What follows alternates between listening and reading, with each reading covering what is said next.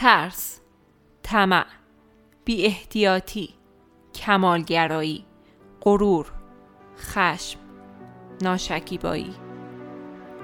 دوستان و همراهان عزیز سرمایه دیجیتال سلام. من پرستو سلیمی هستم و شما دارید به اپیزود 17 همه رادیو سرمایه دیجیتال گوش می‌دید.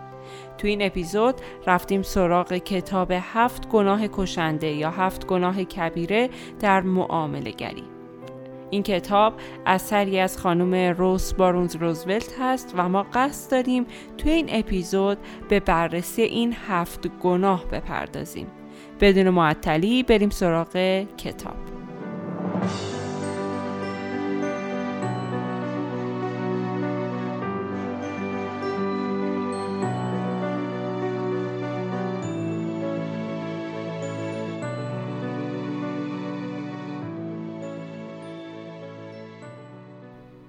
بیایید از ترس شروع کنیم. ترس یه احساس کاملا فراگیره که ما از لحظات اولیه زندگیمون باش آشنا میشیم. اما بیاین ریشه ترس رو بررسی کنیم. ریشه ترس در عدم قطعیت و ندونستن اتفاقات آینده است اینکه ما نمی‌دونیم قرار چه اتفاقی بیفته باعث میشه که بترسیم و احساس ترس سراغمون بیاد حالا این وسط ممکنه که ترس رو با هیجان بعضی وقتا اشتباه بگیریم. ترس و هیجان هر دو احساساتی هستند که باعث میشن در بدن ما هورمون آدرنالین به حد زیادی ترشح بشه. برای همین هم هستش که ممکنه ما این دوتا رو با هم اشتباه بگیریم.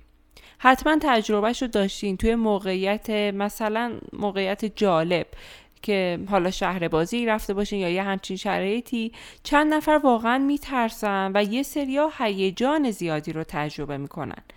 هر دو این واکنش ها واکنش به یک محرکه و این نشون میده که این دوتا احساس می‌تونن با هم همریشه باشن.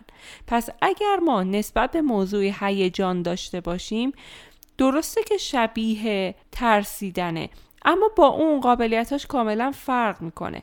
در واقع هیجان داشتن نسبت به یک موضوع احساس منفی و بازدارنده ای نیست در صورتی که ترسیدن باعث عدم حرکت ما هم میشه. حالا این وسط یک موضوعی اهمیت پیدا می‌کنه به نام حس کنترل. حس کنترل خیلی موضوع بر اهمیتیه. و معنیش این میشه که ما احساس کنیم روی شرایطی روی موقعیتی می‌تونیم کنترل داشته باشیم. اگر این احساس به ما دست بده بخش زیادی از ترس ما از بین میره. جدا از اینکه حس کنترل داشتن باعث میشه که ما ترسمون فروکش کنه حس خوشایندی رو هم در ما ایجاد می‌کنه. حالا برگردیم روی بازار. ما تو بازار درسته که یه سری از شرایط هستش که ما هیچ کنترلی روشون نداریم. اما واقعیت اینه که ما روی مهمترین محرک های معامله گری و مهمترین فاکتورهایی که در معامله گری اثرگذار هستن اتفاقا خیلی هم کنترل داریم. اولین فاکتور خودمون هستیم. دومین فاکتور مدیریت سرمایه هستش که انجام میدیم. در کل این رو می‌خوام بگم. اگر ما به این درک برسیم که در مسیر معاملگری خودمون رو خیلی از موارد کنترل داریم و می‌تونیم جلوی خیلی از اتفاقات رو بگیریم باعث میشه تا حد زیادی ترس ما از معامله کردن فروکش کنه. چون اون عدم قطعیت عجیب غریب که ممکنه هر اتفاقی بیفته دیگه از بین میره. خب ما تا اینجا متوجه شدیم که ترس یکی از احساسهای طبیعی ماست و تو معاملگری هم خیلی اتفاق میافته و ما خیلی این رو تجربه می‌کنیم. علتش هم اینه که ریشه ترس در عدم قطعیت ریشش در اینه که ما نمی‌دونیم در آینده می‌خواد چه اتفاقی بیفته و این موضوع در بازار هم زیاد دیده میشه. ما یه معامله رو باز می‌کنیم نمی‌دونیم قراره چه اتفاقی بیفته. ما نمی‌دونیم واقعا بازار می‌خواد چه اتفاقاتی رو رقم بزنه. باعث ما بترسیم. اما خب از کنترل کردن گفتیم و اینکه حس کنترل باعث میشه که ترس ما فروکش کنه. اما بیاین بررسی کنیم. ببینیم که افراد مختلف به ترس چه واکنش هایی نشون میدن. غالبا ما سه نوع واکنش در مواجهه با ترس نشون میدیم. واکنش اول فرار واکنش یا پاسخ دوم جنگیدن و پاسخ سوم منجمد شدن یا فریز شدن. بریم بررسی کنیم ببینیم هر کدوم چجوره و متوجه بشیم که ما خودمون چه واکنشی داریم نسبت به ترسیدن. پاسخ اول پاسخ فراره.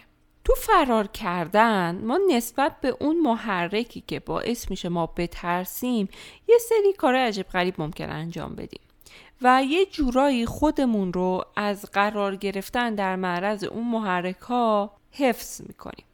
تو معاملهگری چه اتفاقی میفته معاملهگر اصلا به سمت معامله کردن نمیره. همش تو فضای دمو معامله می‌کنه. هی ستاب آزمایش می‌کنه. استراتژی می‌نویسه. اما اصلا نمی‌تونه که معامله واقعی باز کنه. حتی با رعایت مدیریت سرمایه. حتی با ریسک کم. این معاملهگر از معامله کردن فرار می‌کنه. شاید خودش متوجه نباشه. یعنی هی میگه من که دارم تمرین می‌کنم من که دارم کار می‌کنم تحلیل می‌کنم. ولی واقعیت اینه که در ناخودآگاهش معامله کردن رو همیشه به تاخیر میندازه. این پاسخ پاسخ فراره. شما از محرکی که ممکنه باعث ترس شما بشه فرار می‌کنید. و این پاسخ پاسخ اولیه که ما نسبت به ترس ممکن از خودمون بروز بدیم. پاسخ دوم پاسخ جنگیدنه. پاسخ جنگیدن برخلاف پاسخ فراره. یعنی شما هر کاری می‌کنی بگی که من نمیترسم. من از این محرکه نمیترسم. و واکنش های حالا افراطی ممکنه نشون بدین نسبت به اون محرک. و هر طوری شده خودتون رو به جنگ اون محرک میفرستین. چه اتفاقی میفته تو بازار؟ شما از هیچ موقعیتی نمیگذرید هر موقعیتی که ممکنه یه ترسی ایجاد کنه که اتفاقا بدم نیست یه احتیاطی در معامله ایجاد کنه شما سریع حمله می‌کنین به اون معامله. معمولا معاملهگرهایی که در پاسخ به ترسشون گزینه جنگیدن رو انتخاب می‌کنن معاملهگرایی هستن که ممکنه ریسکای عجیب غریبی بکنن نمی‌دونم حجم معاملهشون رو رعایت نکنن ممکنه که ضررهای سنگینی بکنن. چون که بدون منطق بدون فکر فقط می‌خوان با اون محرکی که باعث ایجاد حس ترس در اونها میشه مبارزه کنن این مبارزه و این بیمنطق شدن در خیلی از موارد کار دسته این معامله گرا میده. یعنی معاملهگر خودش شاید ندونه که کارهایی که داره انجام میده ناشی از ترسه. چون میگه که خب من که دارم اینقدر معامله انجام میدم اینقدر سرمایه وارد معاملاتم می‌کنم ولی خودش نمی‌دونه که ریشه اینا ترسه و پاسخ جنگیدن رو اون فرد انتخاب کرده. آگاه شدن نسبت به این موضوع خودش بخش زیادی از مسیر رو حل می‌کنه. یعنی اگر کسی آگاه بشه که کارهایی که داره تو بازار انجام میده ناشی از ترسه و این پاسخ پاسخ جنگیدنه خیلی از مشکلات حل میشه در مورد این موضوع. پاسخ سومم منجمد شدن یا فریز شدنه. حتما شنیدین میگن که مثلا یه نفر تو یه موقعیتی ترسیده بود میگیم خب تو چیکار کردی؟ میگه من هیچی. هاج و واج مونده بودم. اصلا خوشگم زده بود. بعد میگیم خب چرا هیچ کاری نکردی؟ میگه اصلا دست خودم نبود. نمی‌تونستم نمی‌دونستم. شاید خودتونم تجربه کرده باشین. این پاسخ پاسخ فریز شدنه. یعنی فرد به طرز غیرقابل باوری هیچ کاری از دستش بر نمیاد. انگار که مغزش قفل میشه. فرد معاملگر وقتی که این پاسخ رو داره اگر معاملش وارد ضرر بشه اگر جهت معاملش رو متوجه بشه که اشتباه کرده و وارد ضرر شده نمی‌تونه معامله رو ببنده نمی‌تونه جلو اون اشتباه بیشتر رو بگیره. خوش میشه. همینجور باید نگاه کنه و بعدش مثلا میگذره بهش فکر می‌کنه میگه خب من چرا هیچ کاری نکردم؟ من چرا اینجوری بودم؟ هی این سوالای اینجوری از خودش می‌پرسه. معامله گرهایی که پاسخشون نسبت به ترس پاسخ فریز شدنه معمولا مواقعی پیش میاد که نمی‌دونن دارن چی کار می‌کنن یا نمی‌دونن تو بازار داره چه اتفاقی میفته وقتی که معامله باز دارن مخصوصا. ترسشون باعث میشه که عملکرد مغزیشون شاید به پایین ترین حد ممکن برسه. اصلا نتونن تصمیم بگیرن. نمی‌دونم شما جزو این معاملگرها هستید یا نه. اما اگر هستید چون این حس حس واقعا عجیب غریب و ناراحت کننده ایه ادامه اپیزود رو گوش کنید تا ما بتونیم با این ترس روبرو بشیم. ما الان سه تا پاسخ رو به ترسیدن بررسی کردیم. حالا می‌خوایم یه ذره از فواید ترسم بگیم. حالا انقدر رو هم که ما میگیم بد نیست واقعا. ببینید آدمی که از هیچ چیز نمیترسه خطرناک میشه. این همیشه هست. حالا فرض کنید تو معامله گری شما از هیچ چیز نمیترسید. همه سرمایهتون رو وارد یک معامله می‌کنید. هر اتفاقی هم افتاد افتاد. خب این اصلا معامله کردن نیست. یعنی شما یه, یه درصدی از ترس رو لازم دارین. حالا وقتی که یک درصد معقولی باشه دیگه ما اصلا اسمش رو ترس نمی‌ذاریم. اسمش میشه احتیاط. یک عامل محافظت کننده است. مثل این میمونه که شما چشمتون رو ببندید رانندگی کنیم بگیم من از هیچی نمیترسم. خب این یه جورایی بیعقلی هم هست دیگه. ولی اگر شما همه موارد رو رعایت کنین حواستون رو جمع کنین یه ذره محافظت به خرج بدین یه ذره احتیاط به خرج بدین خودش عامل محرکی خودش کمک کننده است و جلوی خیلی از اتفاقات بد رو می‌تونه بگیره. پس اینجوری هم نیستش که ما اگر یه ترسی هم در معامله کردن داریم تلاش کنیم همش رو بین ببریم نه. این ترس هم باید در یک حد معقولی باشه. اگر در حد معقول خودش باشه اتفاقا خوبه. اتفاقا جلوی خیلی از اتفاقات بد رو می‌گیره. حالا ما با این ترس باید چیکار کنیم؟ یکی از راهکارها اینه که جای ترس رو با علاقه عوض کنیم. ما نسبت به چیزی که خیلی بهش علاقه داریم ترس کمتری نشون میدیم و این واقعیته. سعی می‌کنیم باهاش حالا رابطه دوستانه تری داشته باشیم. پس تو قدم اول شاید لازم باشه که ما تکلیف خودمون رو با خودمون روشن کنیم که واقعا ما نسبت به معامله گری چقدر علاقه داریم. اگر این علاقه واقعا انقدری زیاد هست که شما دلتون بخواد تو این مسیر بمونین کم کم سعی کنید که حس علاقه رو بیشتر به خودتون نشون بدین. حالا شده با تلقین. یعنی سعی کنید از اون ترسه کمتر واکنش بگیرید کمتر بهش بپردازید بیشتر به اون علاقه داشتن بپردازید. کم کم به این سمت میرین که انقدر علاقتون به این فضا و به این حرفه زیاد میشه که ترس کم کم جایگاه خودش رو از دست میده. و مورد دومی که خیلی هم کمک کننده است این هستش که ما بیایم منطقی به این قضیه فکر کنیم و نگاه کنیم ببینیم چه اتفاقی داره میافته. ما ببینید ریشه ترس رو باید پیدا کنیم. گفتیم ریشه ترس در عدم قطعیته. ریشه ترس در اینه که ما نمی‌دونیم قراره چه اتفاقی بیفته. اگر ما بدونیم دقیقا قراره چه اتفاقی بیفته خودمون رو براش آماده می‌کنیم. ولی چون ما نمی‌دونیم چه اتفاقی قراره بیفته میترسیم. حالا بیاین تو معامله گری ببینید واقعا این مدلیه که شما اگر مدیریت سرمایهتون رعایت کنین یه سری قوانین رو رعایت کنین. حالا در موردشون مفصلا صحبت کردیم تو اپیزودهای گذشته. اگر یه سری قانون و قاعده رو رعایت کنید 90 درصد اتفاقای بدی که تو بازار ممکنه بیفته برای شما اتفاق نمیافته. مثل فردی میمونه که میگه من اگه الان برم تو خیابون ممکنه ماشین بهم بزنه. بله ممکنه این اتفاق بیفته ولی چند درصد احتمال داره؟ اگر ما بیایم منطقی به این قضیه نگاه کنیم که ما این همه روز رفتیم بیرون هیچ اتفاقی نیفتاده حالا این ممکنه رو هم میشه با اغماز چشپوشی کرد. ما میریم بیرون احتیاط می‌کنیم. همین منطقی نگاه کردن به این قضیه باعث میشه که این ترس شکل منطقی پیدا کنه شکل احتیاط پیدا کنه. شما هم اگر بیاین کنترل درونی خودتون رو بالا ببرید. یعنی هم به قضیه منطقی نگاه کنید و هم یه سری از راهکارهای احتیاطی رو رعایت کنید. مثالش همون مدیریت سرمایه. شما اگر مدیریت سرمایه رعایت کنید احتمال کال مارجین شدن لیکوید شدن صفره. خب دیگه چه ترسی دارید از مثلا اینکه پولتون از بین بره سرمایه‌تون از بین بره؟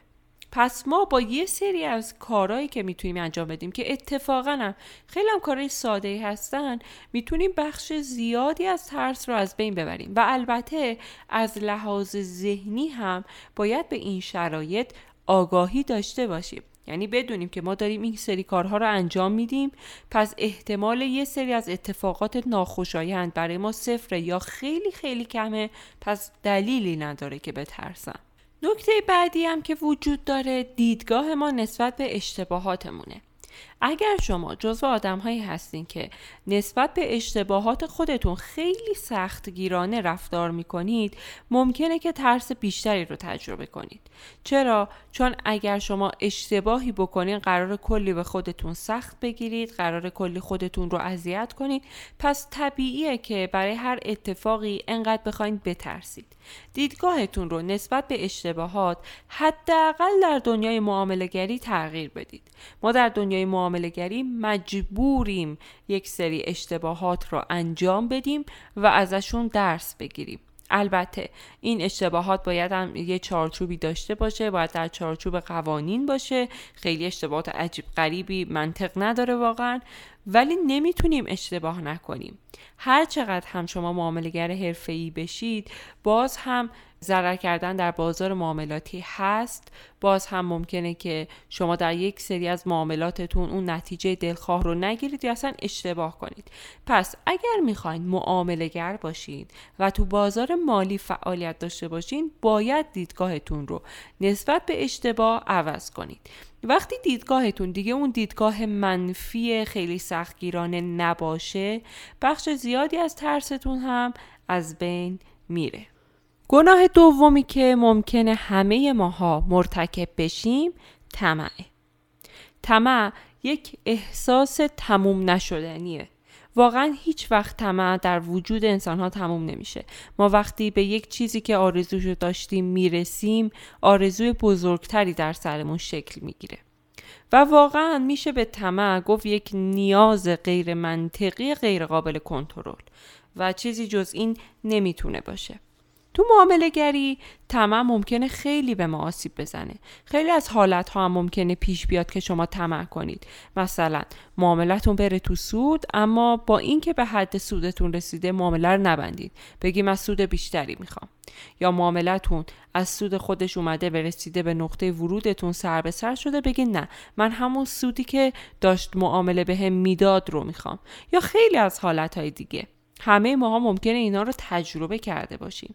نکته که خیلی مهمه اینه که طمع واقعا احساسیه که آدم از لحاظ فکری فلج می‌کنه. یعنی اون لحظه شما انقدر این طمع و این حس خواستن در وجودتون بولد میشه انقدر همه وجود شما رو فرا می‌گیره که اصلا منطق واقعا کار نمی‌کنه.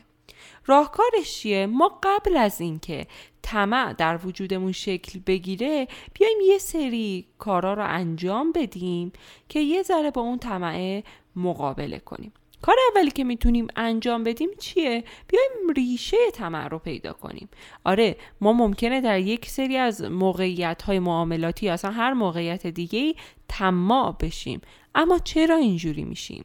چی در وجود ما هست که باعث میشه ما کار بشیم. قبل از اینکه بحثمون رو درباره طمع ادامه بدیم اول می‌خوام این موضوع رو بررسی کنیم که طمع درسته که خیلی احساس منفیه و جزو گناه های معامله محسوب میشه. اما طمع یه شمشیر دولبه است از اون طرف هم می‌تونه برای ما واقعا کارآمد باشه.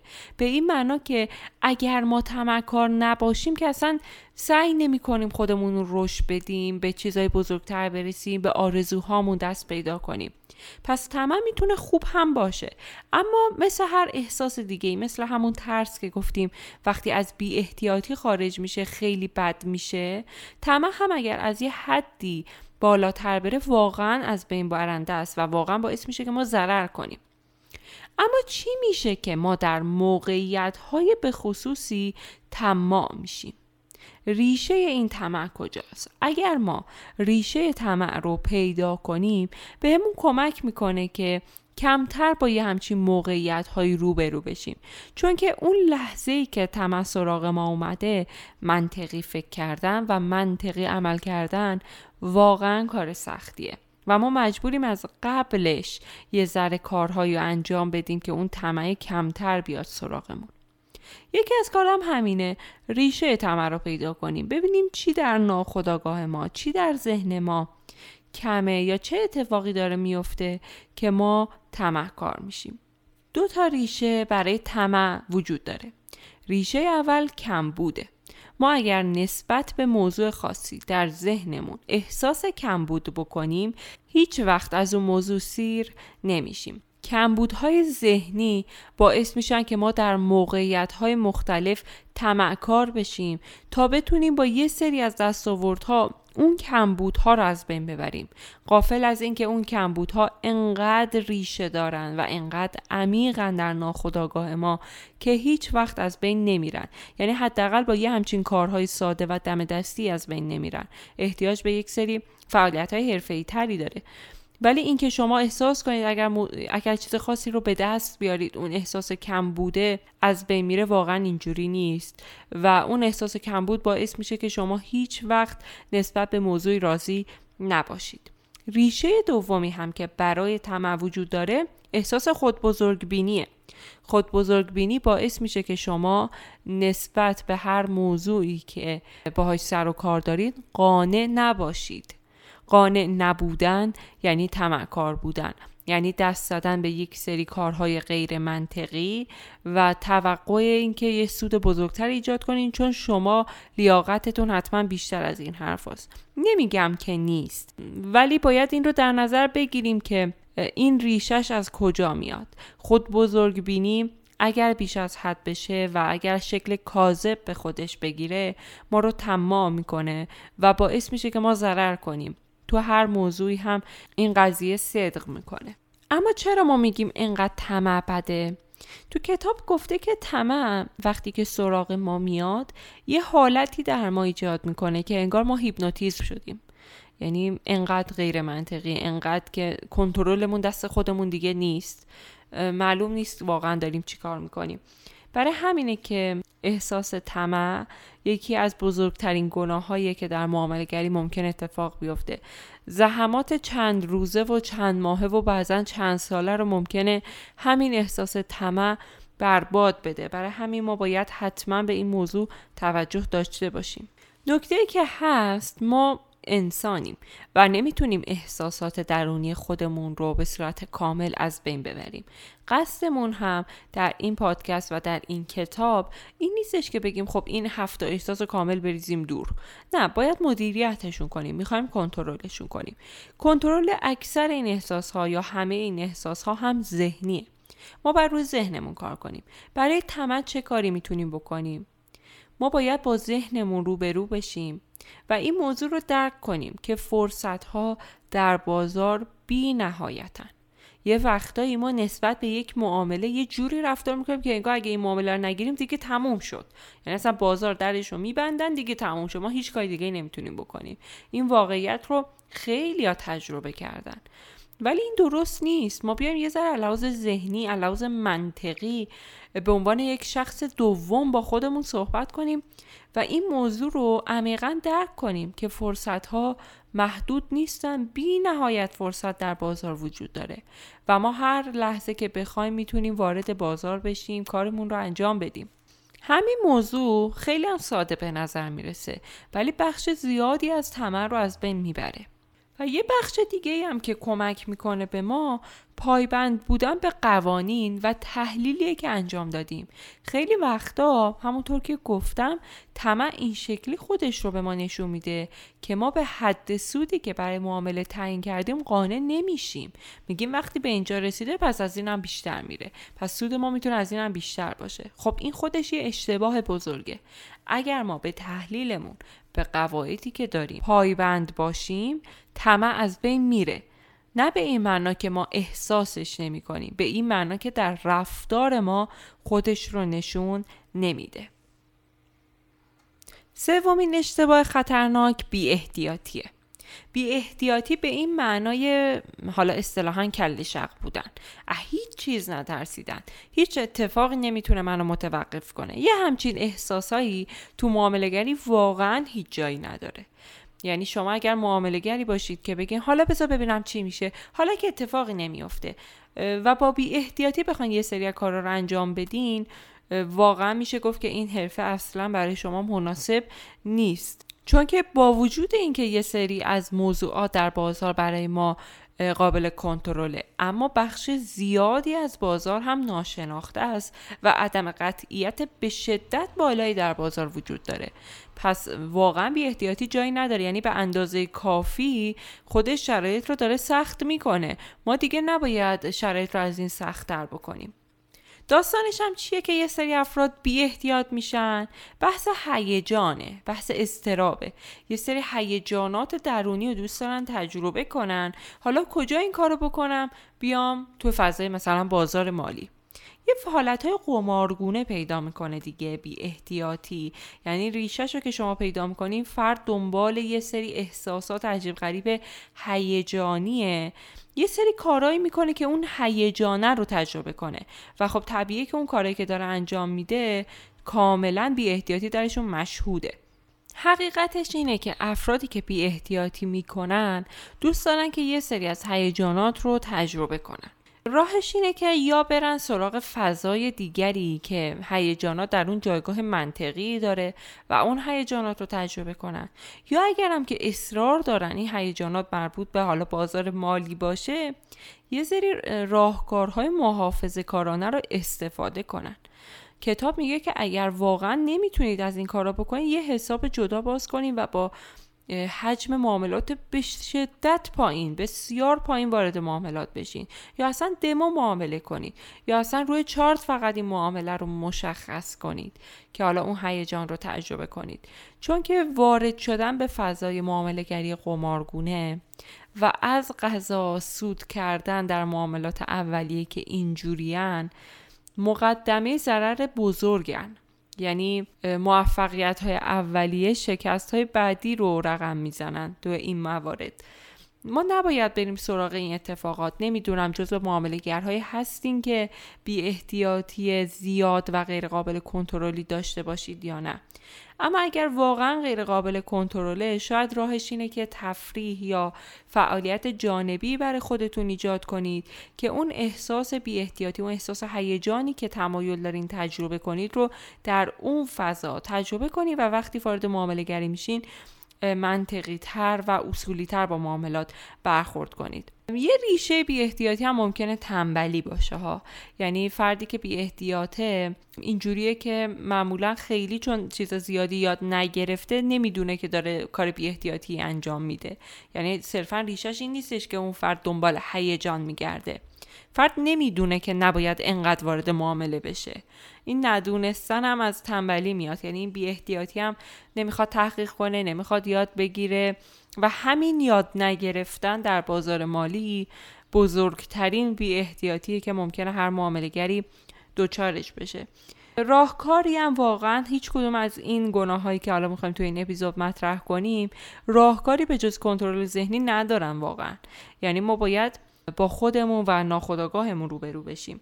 تو بی احتیاطی هم همین کار بکنید. اگر بی احتیاطی زیادی در بازار مالی تجربه می‌کنید باید با خودتون رو در رو بشین و ببینید که آیا اصلا بازار مالی مناسب شما هست یا نه؟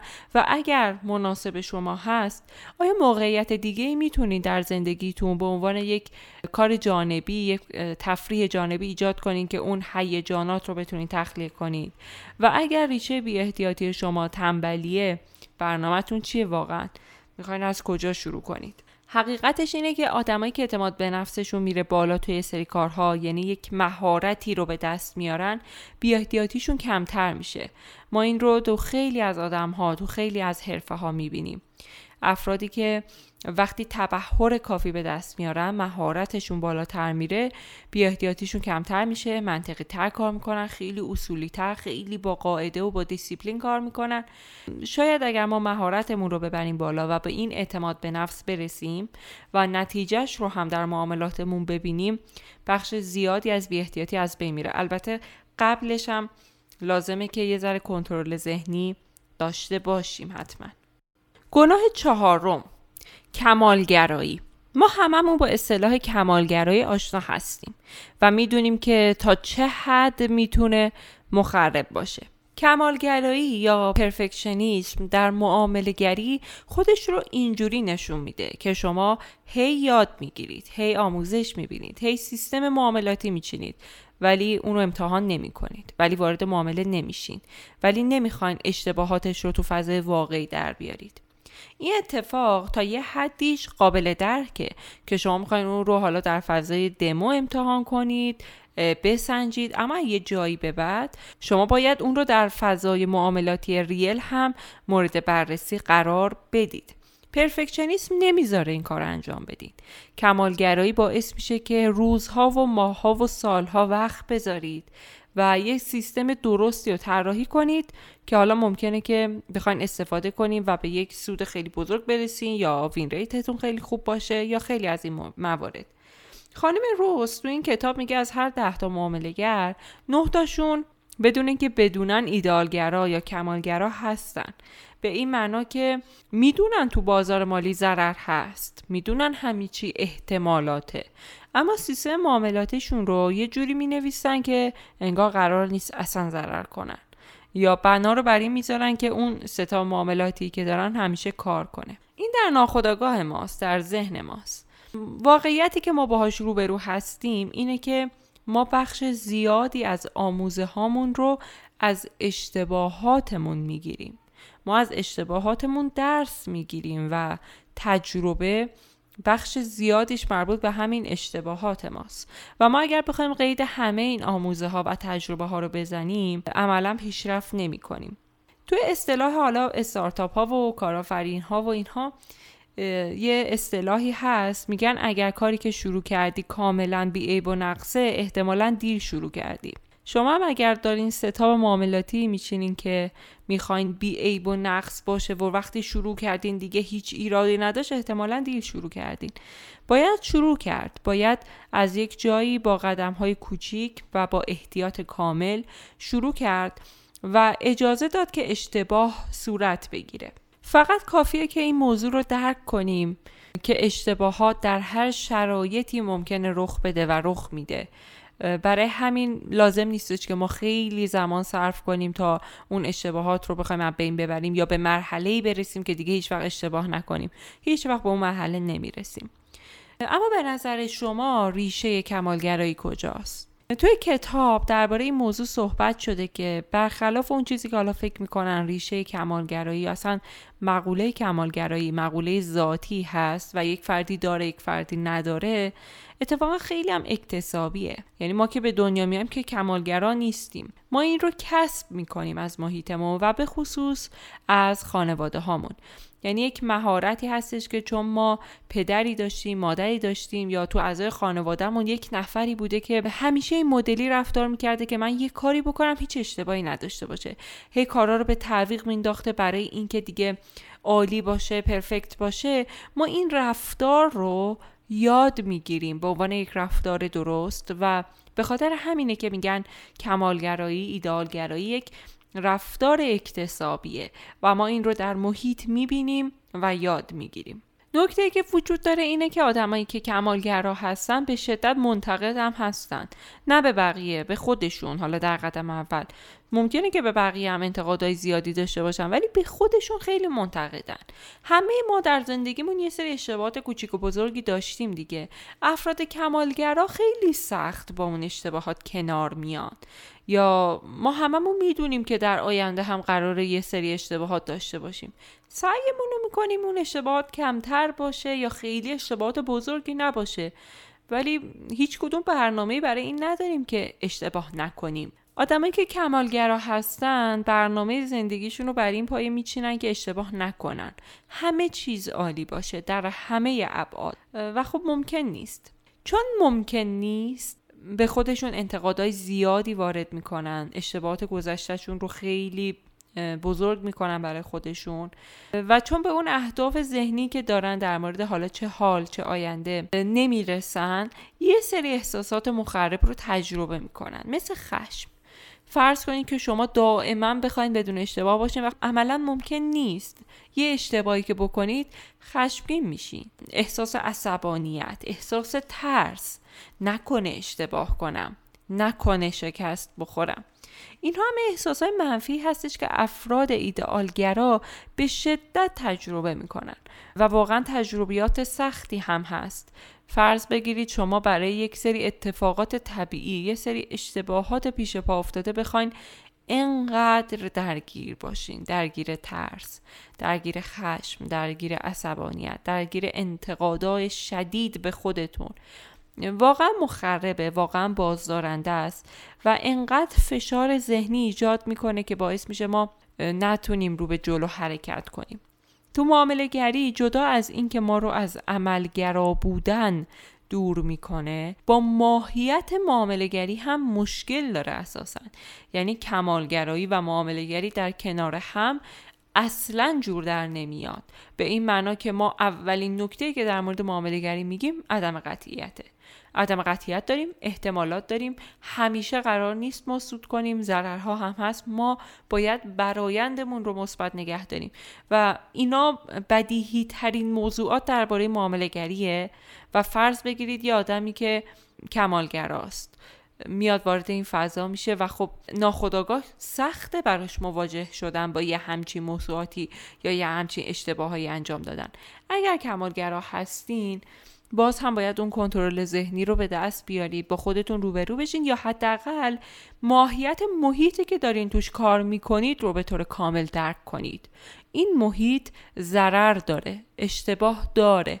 اصلا واقعا از دست ما کاری بر نمیاد. ما فقط می‌تونیم اشتباهاتمون رو کمتر و کوچکتر کنیم. نمی‌تونیم کامل از بین ببریمشون. نکته دیگه که تو بحث کمالگرایی وجود داره این هستش که فرد باید خودش خودش رو بپذیره. یعنی شما اگر یه حالا عملکرد معاملاتی از قبل دارین اون عملکرد رو نگاه کنید و ببینید واقعا خیلی بده. اگر خیلی بده خب یه سری راهکارهایی پیدا کنید که بتونید رفعش کنید ولی در بیشتر موارد واقعا خیلی هم بد نیست. ولی اون فرد انقدر اهداف و انقدر تارگت های بزرگی برای خودش داره و خب چون به اونا نرسیده احساس می‌کنه عملکردش خیلی بد بوده. با این موضوع روبرو بشید و سعی کنید که خودتون رو بپذیرید. حتی اگر خیلی هم بده اشکالی نداره. شما می‌تونید یاد بگیرید شما می‌تونید آموزش ببینید دلیلی برای سرزنش کردن برای گیر کردن تو لوپ اشتباهات وجود نداره واقعا. کاری که می‌تونید برای کنترل کمالگرایی در معامله گری انجام بدین این هستش که یک قلم و کاغذ بردارید ویژگی های مثبت ویژگی های منفی های مثبت های منفی. اگر ضرر بزرگی به ذهنتون می‌رسه که همیشه آزارتون میده فکر کنید و یک سود خوبی که در بازار به دست آوردید همه اینها رو بنویسید. با خودتون روبرو بشید و ببینید واقعا در اکثر موارد در بیشتر آدم ها حداقل به اندازه نقاط منفی نقاط مثبت هم وجود داره و تمرکزتون رو بذارین روی اون نقاط مثبت. اونها رو بیشتر از قبل تقویت کنید. و سعی کنید دونه به دونه نکات منفی رو هم برطرف کنید. علت اشتباهات رو پیدا کنید و سعی کنید که اون اشتباهات رو هرچند یکیش رو رفع کنید.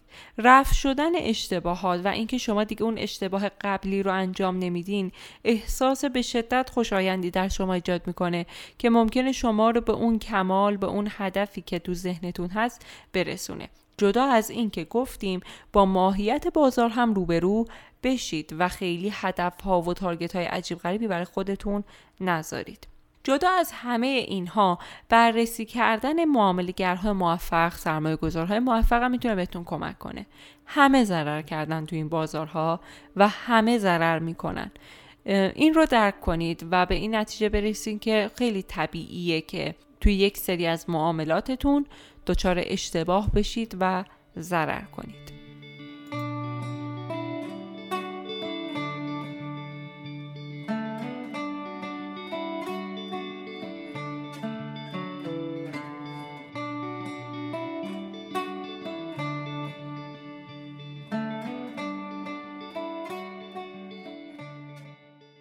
بریم سراغ گناه پنجم یا غرور.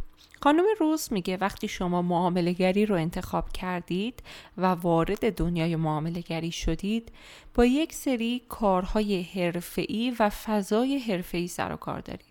حجم بالای نقدینگی حجم بالای مؤسسات مالی و معاملهگرهایی که تو این فضا دارن کار می‌کنن همه اینها باعث میشه که این فضا یک فضای فوق حرفه‌ای باشه و شما مهارت هاتون رو وارد این فضا کنید. اما چه اتفاقی میفته خیلیا شخصیتشون رو وارد فضای معامله گری می‌کنن و این یکی از بزرگترین اشتباهاته که در نتیجهش ممکنه باعث ایجاد حس غرور بشه. یعنی چی؟ شخصیت رو وارد معامله گری می‌کنن. فرض کنید شما می‌خواین برین جایی و برای کسی صحبتی بکنید. یه چیزی بهش بگین یا درباره یک موضوع اون فرد رو قانع کنید. اگر شما به جای اینکه تمرکزتون رو بذارین بر اون چیزی که می‌خواین بگین و اون پیامی که می‌خواین به اون فرد برسونید. تمرکزتون رو بذارین روی خودتون و اینکه چه جوری هستین. احتمالا نمی‌تونین موفق باشین. در معاملگری هم همینه. اگر فردی تمرکزش رو صرفا بذاره روی شخصیت خودش و نه روی اون کاری که داره انجام میده احتمال موفقیتش از احتمال شکستش کمتر میشه. شاید تا اینجا یه ذره موضوع براتون گنگ باشه و اصلا ندونین که اینا چه ربطی به غرور داره. اما در ادامه که بیشتر صحبت کنیم ربط این موضوعات به هم مشخص میشه. فرد مغرور فردیه که اشتباهات خودش رو نمی‌بینه یا نمیپذیره که ممکنه اشتباه کنه. خب این خودش اولین اشتباه در فضای معاملاتیه. فرد مغرور کسی هستش که وقتی که وارد یک فضایی میشه احساس می‌کنه که باید یک موفقیت بزرگی و حتما رقم بزنه تا اون احساس بزرگبینی خودش تا اون احساس غرور خودش رو تقویت کنه و به صورت ناخودآگاه اینا رو انجام میده. حالا بیایم تو بازار مالی. فرض بگیریم یک فردی شخصیت خودش رو وارد بازار مالی کرده. وقتی این فرد تو چند تا معامله پشت سر هم سود کسب می‌کنه چه اتفاقی میفته؟ خیلی خوشحال میشه خیلی راضی میشه و حس غرور بالایی رو تجربه می‌کنه. احساس می‌کنه که برنده است احساس می‌کنه که بلده. و اگر این فرد تو معاملاتش عمل کرده خوبی نداشته باشه احساس بازنده بودن می‌کنه. این برنده و بازنده که میگم فقط مربوط به معاملات نیستا. فرد به صورت کلی این رو تجربه می‌کنه چون شخصیت خودش رو وارد معاملاتش کرده. یعنی اگر تو معامله موفق نباشه در کل شخصیتش احساس بازنده بودن می‌کنه. هیچ تفکیکی بین فضای معامله گری و بقیه فضاها و ابعاد دیگه زندگیش قائل نیست. حالا فردی که غرور بیش از حد داره چجوری تو بازار رفتار می‌کنه؟ اگر تحلیلی بکنه نمیپذیره که ممکنه اون تحلیل دچار اشتباه بشه. نشانه هاش رو می‌بینه. صحبت های درباره نقص شدن تحلیلش میشنوه اما نمیپذیره. فرد مغرور نمیپذیره که ماهیت بازار ماهیت سیاله و ممکنه که تحلیلی که تا قبلش ممکنه درست به نظر برسه الان دیگه درست نباشه. فرد مغرور تا حد زیادی پافشاری می‌کنه و ممکنه که دچار ضرر بشه. حالا اگر ضرر کنه چه اتفاقی میفته طبیعیه که احساسات ناخوشایند مختلفی رو تجربه می‌کنه. چون از یک طرف غرورش از بین رفته از اون طرف احساس برنده بودن شخصیتی که در معاملات داشته از بین رفته و از اون طرف ضرر کرده. پس این فرد دچار احساسای مخرب به شدت زیادی میشه. حالا چی میشه که یه سری از افراد مغرور میشن تو معامله گری؟ یا نه اینجوری بگیم. چی میشه که یه سری از افراد شخصیتشون رو وارد معامله گری می‌کنن؟ این افراد به صورت ذهنی یه سری کمبودهای شخصیتی رو در محیطهای دیگه تجربه می‌کنن. بعضیاشون البته. یعنی چی؟ یعنی اون شخصیتی که دلشون می‌خواد توی یه سری محیط های دیگه داشته باشن رو ندارن و میان اون رو در محیط معاملگری برای خودشون بسازن. کاری نمی‌تونن بکنن جز اینکه غرور داشته باشن یا اینکه بعد از چند تا معامله خوب مغرور بشن. اون شخصیت نداشته رو الان می‌تونن اینجا برای خودشون بسازن. در صورتی که معامله یک حرفه است ما اصلا نیومدیم اینجا شخصیت برای خودمون بسازیم. و اینجوری نیستش که اگر من یک ماه statement معاملاتی خوبی داشته باشم پس خیلی آدم با شخصیتی هم اگر یک ماه statement معاملاتیم خوب نباشه مثلا شخصیت خوبی ندارم. نه واقعا اینجوری نیست. ما شخصیتمون از حرفه کاری حالا هر حرفه که هست مجزاست. درسته که فاکتورهایی از اینها در همدیگه دخیل هستن. اما اگر ما بخوایم این دوتا رو کاملا یک موضوع در نظر بگیریم اشتباه بزرگی رو مرتکب شدیم. مشکل بعدی که غرور ممکنه برای افراد ایجاد کنه طبق گفته خانم روز در کتاب این هستش که افراد مغرور نسبت به آموزش دیدن و یاد گرفتن به شدت مقاومت می‌کنن. و همین موضوع هم باعث میشه که تا حد زیادی از بازار عقب بمونن. ما تو بازار باید تا جایی که می‌تونیم یاد بگیریم آموزش ببینیم خودمون رو به روز کنیم. افراد مغرور رو نمیپذیرن. فرض بگیریم که یک آموزه هرچند درست دارن ولی قدیمیه. اما همون آموزه رو می‌خوان باهاش پیش برن و نمی‌خوان خودشون رو بروز کنن. این هم یکی از آفتهای غروره. غالبا افرادی که دچار غرور هستند از ضرر کردن منزجر میشن. من نمیگم بقیه افراد از ضرر کردن خوشحال میشن. اما ناراحت شدن یا واکنشی که ما نسبت به ضرر داریم نشون میدیم باید یه حد منطقی داشته باشه. منزجر شدن بیش از حد از ضرر برای آدمای خیلی مغروره. آدمی که با شخصی انگار که شخصیتش باخته انگار که احساس می‌کنه دیگه اون ارزش سابق رو نداره یا ارزشش پایین اومده. برای همینه که انقدر بدشون میاد از ضرر کردن. طبیعیه که همه بدشون بیاد ولی خب حدش هم واقعا مهمه. یه ویژگی دیگه که آدمای مغرور دارن حق مالکیته. یعنی احساس می‌کنن نسبت به سودی که تو بازار حالا ممکنه بهشون تعلق بگیره یه حق مالکیتی دارن. خب این که دیگه مال منه دیگه. پس دیگه در هیچ شرایطی ممکن نیست این از بین بره. من هر کاری دلم بخواد بکنم. این حق مالکیت در بازار واقعا وجود نداره. یعنی شما ممکنه که یک معامله باز کرده باشین در لحظه ای در سود باشه و در لحظه دیگر این اتفاق نیفته. این حق مالکیت واقعا به درد بازار مالی نمی‌خوره. و مشکل دیگه هم که معاملهگرهای مغرور دارن اطمینان بیش از حده گفتیم. تحلیلی که می‌کنن بی برو برگرد همونه. یعنی اصلا نشانه های نقص شدن تحلیلشون رو می‌بینن ولی نمیپذیرن. هر کی هر چقدر بهشون بگه نمیپذیرن. خودشون رو هم می‌دونن که تحلیلشون داره نقض میشه ها. بحثم این نیستش که شما هی به تحلیلاتون شک کنید. خودش می‌بینه که تحلیلش داره نقض میشه اما باز توجه نمی‌کنه. و میریم سراغ راه حل. کتاب یه جمله ای داره که دلم خواد این جمله رو از روی کتاب براتون بخونم. چیزی که یک معاملگر برای ورود به بازار به صورت موفقیت آمیز احتیاج دارد یک ذهن باز است. یعنی ما تنها چیزی که برای یک تبدیل شدن به یک معاملگر موفق احتیاج داریم یه ذهن بازه. یه ذهنی که ایرادات رو بپذیره با خودش روبرو بشه به فهم کمبودها و کاستی کجاست و اتفاقا نقاط قوت رو هم ببینه.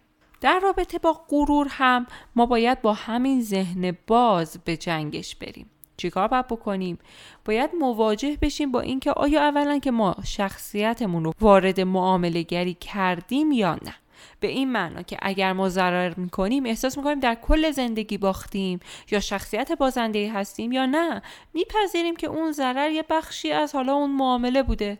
پس در قدم اول ما باید وجود غرور رو در خودمون پیدا کنیم. وقتی که پیداش کردیم باید ببینیم ریشش کجاست. آیا ما در زندگیمون و در بقیه ابعاد شخصیتیمون دچار کمبودهای هستیم یا نه؟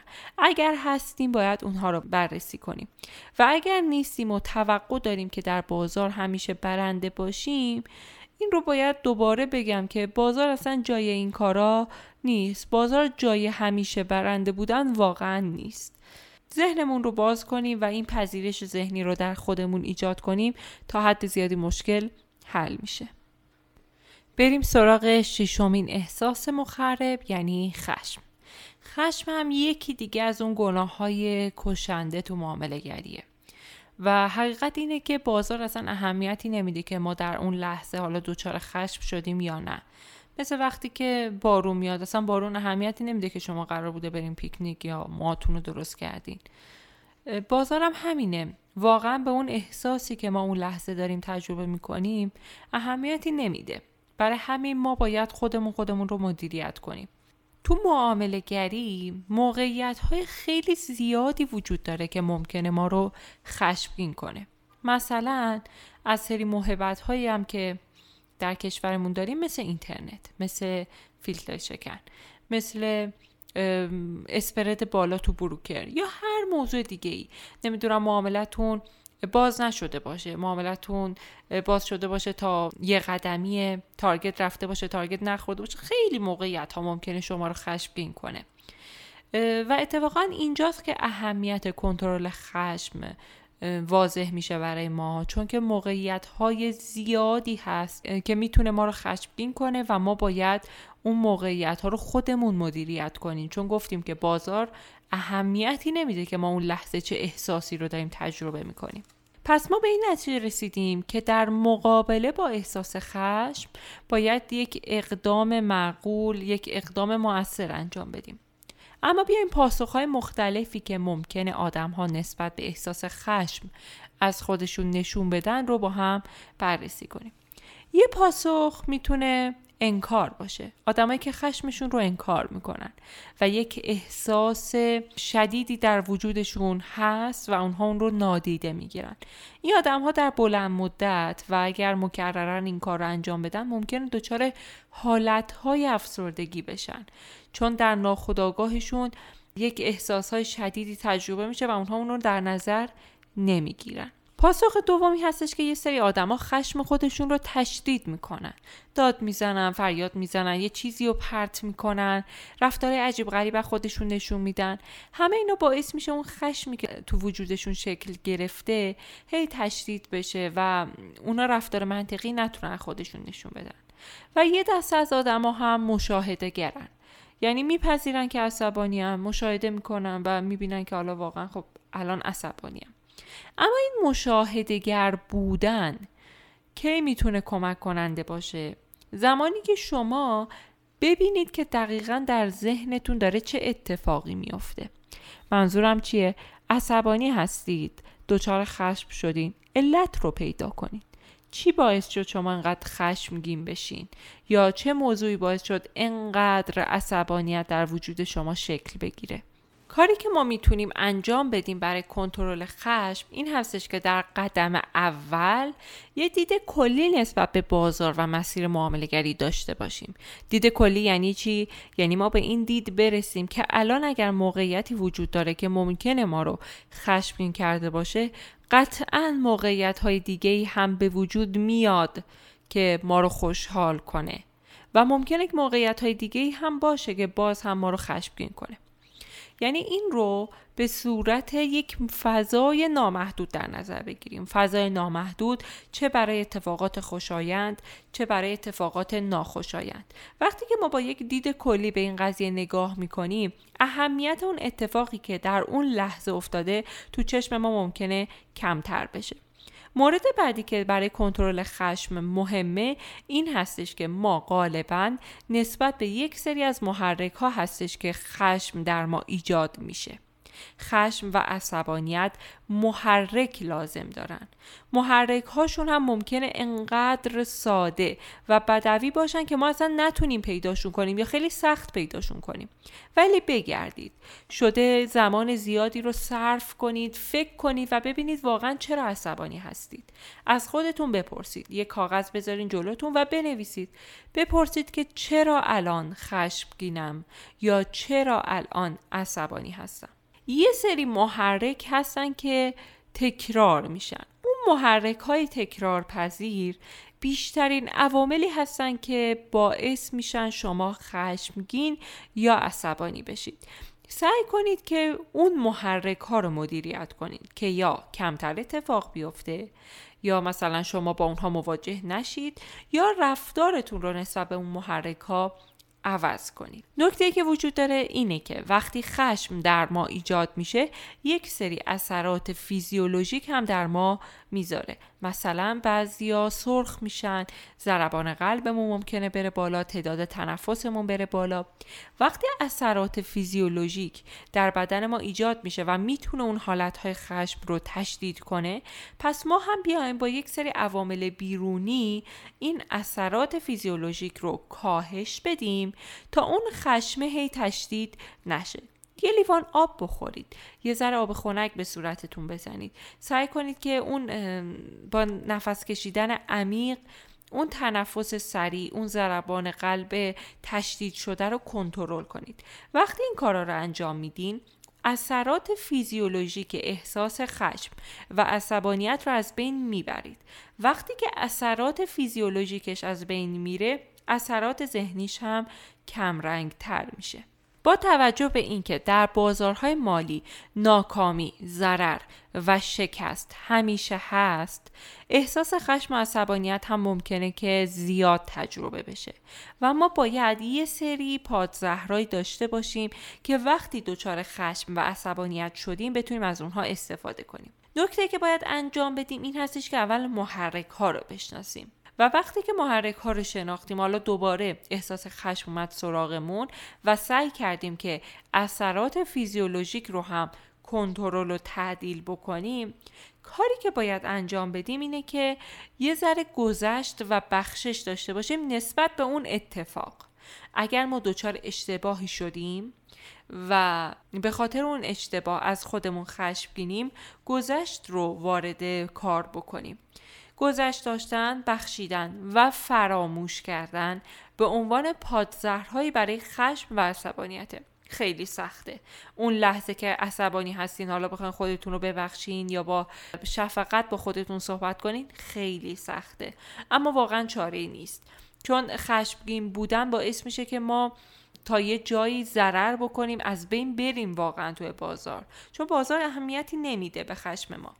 مجبوریم که هر چند سخت این خشم رو کنترل کنیم. از طرفی وقتی که شما یه سری از محرک ها رو شناسایی کردین که اون محرک ها مکررن باعث ایجاد احساس خشم در شما میشه شما دارین به سمت یادگیری حرکت می‌کنین. وقتی یادگیری اتفاق بیفته و یه سری از محرک ها حذف بشن خشم شما هم تا حد زیادی کاهش پیدا می‌کنه. چون دیگه محرک هایی برای بروز خشم وجود نداره. یا حالا تعدادشون کمتره. این نکته رو بگم که ما درباره اثرات فیزیولوژیک که در کنترل خشم هم می‌تونه به ما کمک کنه خیلی شنیدیم. آه یه لیوان آب بخور. یه ذره آب بزن به صورته. چهار تا نفس عمیق بکش. پاشو چهار قدم راه برو. یه دقیقه اون سیستم رو خاموش کن. یه همچی چیزای زیاد شنیدیم. و چون زیاد شنیدیم شاید اهمیتش برامون خیلی کم شده باشه. اما واقعیت اینه که خیلی مهمه خیلی اهمیت داره و به شدت کار آمده. هفتمین و آخرین گناه ناشکیبایی و بیصبری. ناشکیبایی و بیصبری و عجله کردنم یکی دیگه از اون گناه هایی هستش که ممکنه ما رو تو معامله کری به نابودی بکشونه. بیایم یه ذره عقبتر و وارد معامله گری بشیم. تو معامله گری ما نمودار قیمتی یا همون چارت رو نگاه می‌کنیم. چارت چیه؟ تغییرات قیمت رو در بعد زمان به ما نشون میده. محور افقی که ما روی چارت همون داریم محور زمان هستش. یعنی زمان در معامله گری به شدت فاکتور مهمیه. ما نمی‌تونیم با زود وارد شدن زود خارج شدن عجله کردن و در نظر نگرفتن زمان درست معاملگر خوبی بشیم. معاملگر خوب جدا از اینکه به قیمت توجه می‌کنه و قیمت بهینه رو پیدا می‌کنه به زمان هم توجه می‌کنه و سعی می‌کنه که زمان بهینه رو پیدا کنه. پس عجله کردن جدا از اینکه می‌تونه یک ایراد ذهنی یک حس مخرب باشه می‌تونه یک ایراد تحلیلی هم باشه. اینکه ما نمی‌دونیم مثلا زمان درست چیه. اما فرض کنیم که ما می‌دونیم زمان درست کیه. ما تو استتابمون در نظر گرفتیم که اگر این اتفاق این اتفاق این اتفاق افتاد وارد معامله بشیم. ولی این کارا رو انجام نمیدیم. عجله می‌کنیم. چه اتفاقی میفته وقتی که ما عجله می کنیم خودمون رو زودتر در موقعیتی قرار میدیم که نمی‌دونیم چه اتفاقی قرار بیفته و با اون سازوکارها و قوانین و قواعدی هم که داشتیم سازگاری نداره. پس ما یه جورایی خودمون رو در معرض ضرر قرار میدیم. نکته هم که هست معاملگر عجول و معاملگر بی صبر توجیه های زیادی داره. بهش میگیم مثلا چرا عجله کردی؟ میگه ترسیدم اینجوری بشه ترسیدم اینجوری بشه. گفتم نکنه اینجوری بشه. یعنی این توجیه ها تو معاملگرهای عجول به شدت زیاده. پس ما در قدم اول باید این توجیه ها رو کنار بذاریم. نکته دیگه ای که هست درباره صبر کردن و صبر داشتن این موضوع که عجله و بیصبری رابطه خیلی نزدیکی با حس طمع داره. وقتی که ما دچار طمع میشیم عجول هم میشیم. و اتفاقا وقتی که داریم عجله می‌کنیم یه جورایی طمع کارم هستیم. نکنه این موقعیت بره. من توی این موقعیت می‌تونم خیلی سود کنم. این حالت هایی که هم طمع و هم عجله داره دو تا گناه کشنده رو تو امان با هم وارد معاملگری ما می‌کنه. به نظر شما نتیجه چی میشه؟ نکته که مهمه در این موضوع این هستش که ما زمان مناسب رو پیدا کنیم و به جا عمل کنیم. هفت نکته و هفت راه حل توی کتاب گفته شده برای اینکه ما بتونیم زمان درست رو پیدا کنیم و به جا عمل کنیم که مورد اولش شفافیته. شفافیت یعنی اینکه ما جزئیات رو هم در نظر بگیریم و عوامل مؤثری که ممکنه تو اون معامله دخیل باشن رو همه رو در نظر بگیریم. یه جورایی برمیگرده به همون استراتژی معاملاتی ما. ما وقتی یک استراتژی معاملاتی برای خودمون تدوین می‌کنیم همه نکات و همه ریزکاری ها رو توش در نظر می‌گیریم. شفافیت همین رو به ما میگه. میگه به جزئیات توجه کنیم مورد دومی که به ما کمک می‌کنه که عجول نباشیم آرامشه. آرامش داشتن به عنوان یک حالت ذهنی مستمر ناخداگاه ما را از عجله کردن دور می‌کنه. وقتی ما آرامش داریم منطقی تریم درستتر فکر می‌کنیم و خیلی راحت تر می‌تونیم به خودمون و سیستمی که چدیم اعتماد کنیم. این اعتماد کردن باعث میشه که نابجا عمل نکنیم. مورد سوم استمراره. عجله کردن باعث عدم استمرار میشه و عدم استمرار باعث میشه که ما ضرر کنیم. منظورم چیه؟ وقتی شما یک برنامه معاملاتی برای خودتون میچینین باید روزها اون برنامه رو اجرا کنید با استمرار کامل. وقتی که عجله می‌کنین و وقفه میندازین تو اون برنامه فرض کنید تو یک معامله با عجله وارد شدید وقتی که وقفه تو اون برنامه ایجاد می‌کنین ناخداگاه کل اون برنامه از بین میره و استمرار شما هم از بین میره. شما باید استمرار داشته باشین در انجام یک برنامه معاملاتی و عجله کردن دقیقا نقطه مقابل همین استمراره. نکته بعدی هم شجاعته. شجاعت هم باعث میشه که شما عجله نکنید. چرا؟ چون عجله کردن که فقط برای ورود به معامله نیست. ممکنه که معامله رو شما وارد شدین تو سود رفته هنوز به حد سودتون نرسیده. هی عجله کنیم معامله رو ببندم ها. همین سودم خوبه ها. در صورتی که شما وقتی شجاعت داشته باشین وقتی این اعتماد رو نسبت به خودتون و سیستمتون داشته باشین. دلیلی نداره عجله کنین. وای میستین صبر می‌کنین تا معاملتون به اون حد سودی که براش تعیین کردین برسه. این شجاعتی هستش که در شما وجود داره و باعث میشه که شما عجول نباشید. احتیاط کردنم پنجمین راهکار برای مقابله با عجله است. در کل ما می‌دونیم دیگه احتیاط کردن و عجله کردن دو تا نقطه مقابل همن. مثالش رو تو رانندگیامون دیدیم. راننده ای که خیلی محتاطه هیچ وقت رفتارهای عجولانه ازش سر نمی‌زنه و برعکسش هم اتفاق میافته. مورد ششم التزام و تعهده تعهد خیلی مهمه. وقتی شما تعهد دارید نسبت به سیستمتون قواعدتون قوانینتون استمرارتون دیگه با عجله کردن با یک معامله اونا رو بین نمی‌برید.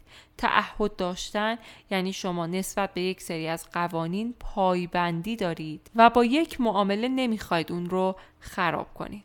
و مورد آخر هم اعتماد و اطمینانه.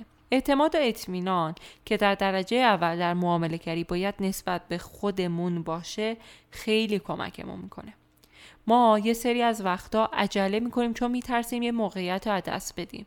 در صورتی که اگر به خودمون و سیستممون اعتماد داشته باشیم می‌دونیم که من اون موقعیت رو دست نمیدم. فقط صبر می‌کنم که در زمان مناسب بهش وارد بشم. این اعتماد و این اطمینان از عجله جلوگیری می‌کنه. به طور کلی آدمی که اعتماد به نفس بالایی داره آدمیه که رفتار عجیب غریب و عجولانه و غیر منطقی خیلی نداره و این میشه توضیح همین مورد هفتم. خب دوستان درباره هفتمین گناه کشنده هم صحبت کردیم. نکته ای که هست درباره هر کدوم از این هفتا احساس و هفتا گناه این هستش که اینها مثل اندیکاتورن. اندیکاتوری که ما روی چارت فعال می‌کنیم یه آلارمه یه نشونه است برای اتفاقی که داره برای قیمت میافته یا برای هر چیز دیگه. اینها هم اندیکاتورن. یه نشونن برای اون اتفاقاتی که داره در ذهن ما و در درون ما میافته. ما باید از این نشانه ها استفاده کنیم تا به درونمون راه پیدا کنیم. همونطور که در اپیزود هم گفتم برای برطرف کردن هر کدوم از این هفت گناه ما راهی نداریم جز تمرین های ذهنی جز معامله گری کردن با یک ذهن باز. دقیقا همون چیزی که برای معامله گر شدن بهش احتیاج داریم. پس اگر هر کدوم از این گناه ها رو در خودتون احساس می‌کنید یا هر کدوم از این احساس های مخرب رو دارید باید به درونتون بپردازید باید وقت بذارید و با حوصله این کار رو انجام بدید. نکته دیگه که مهمه و دوست دارم بهتون بگم این هستش که در انتهای روز معاملاتی خودتون بشینین فکر کنین ببینید از این هفتا گناه کدومش رو داشتین. تو اون روز اگر دچار خشم شدین چرا به چه علت چه رفتاری نشون دادین؟ اینا رو بنویسین. وقتی چند روز اینها رو لیست می‌کنین به خداگاهی عجیبی حداقل در حوزه معامله گری می‌رسید که خیلی بهتون کمک می‌کنه. دوستان و همراهان عزیز سرمایه دیجیتال امیدوارم که این اپیزود برای شما مفید باشه و امیدوارم که نسبت به خودتون و درونتون آگاه تر بشین. با آرزوی موفقیت و ثروت برای تک تک شما خدا نگهدار.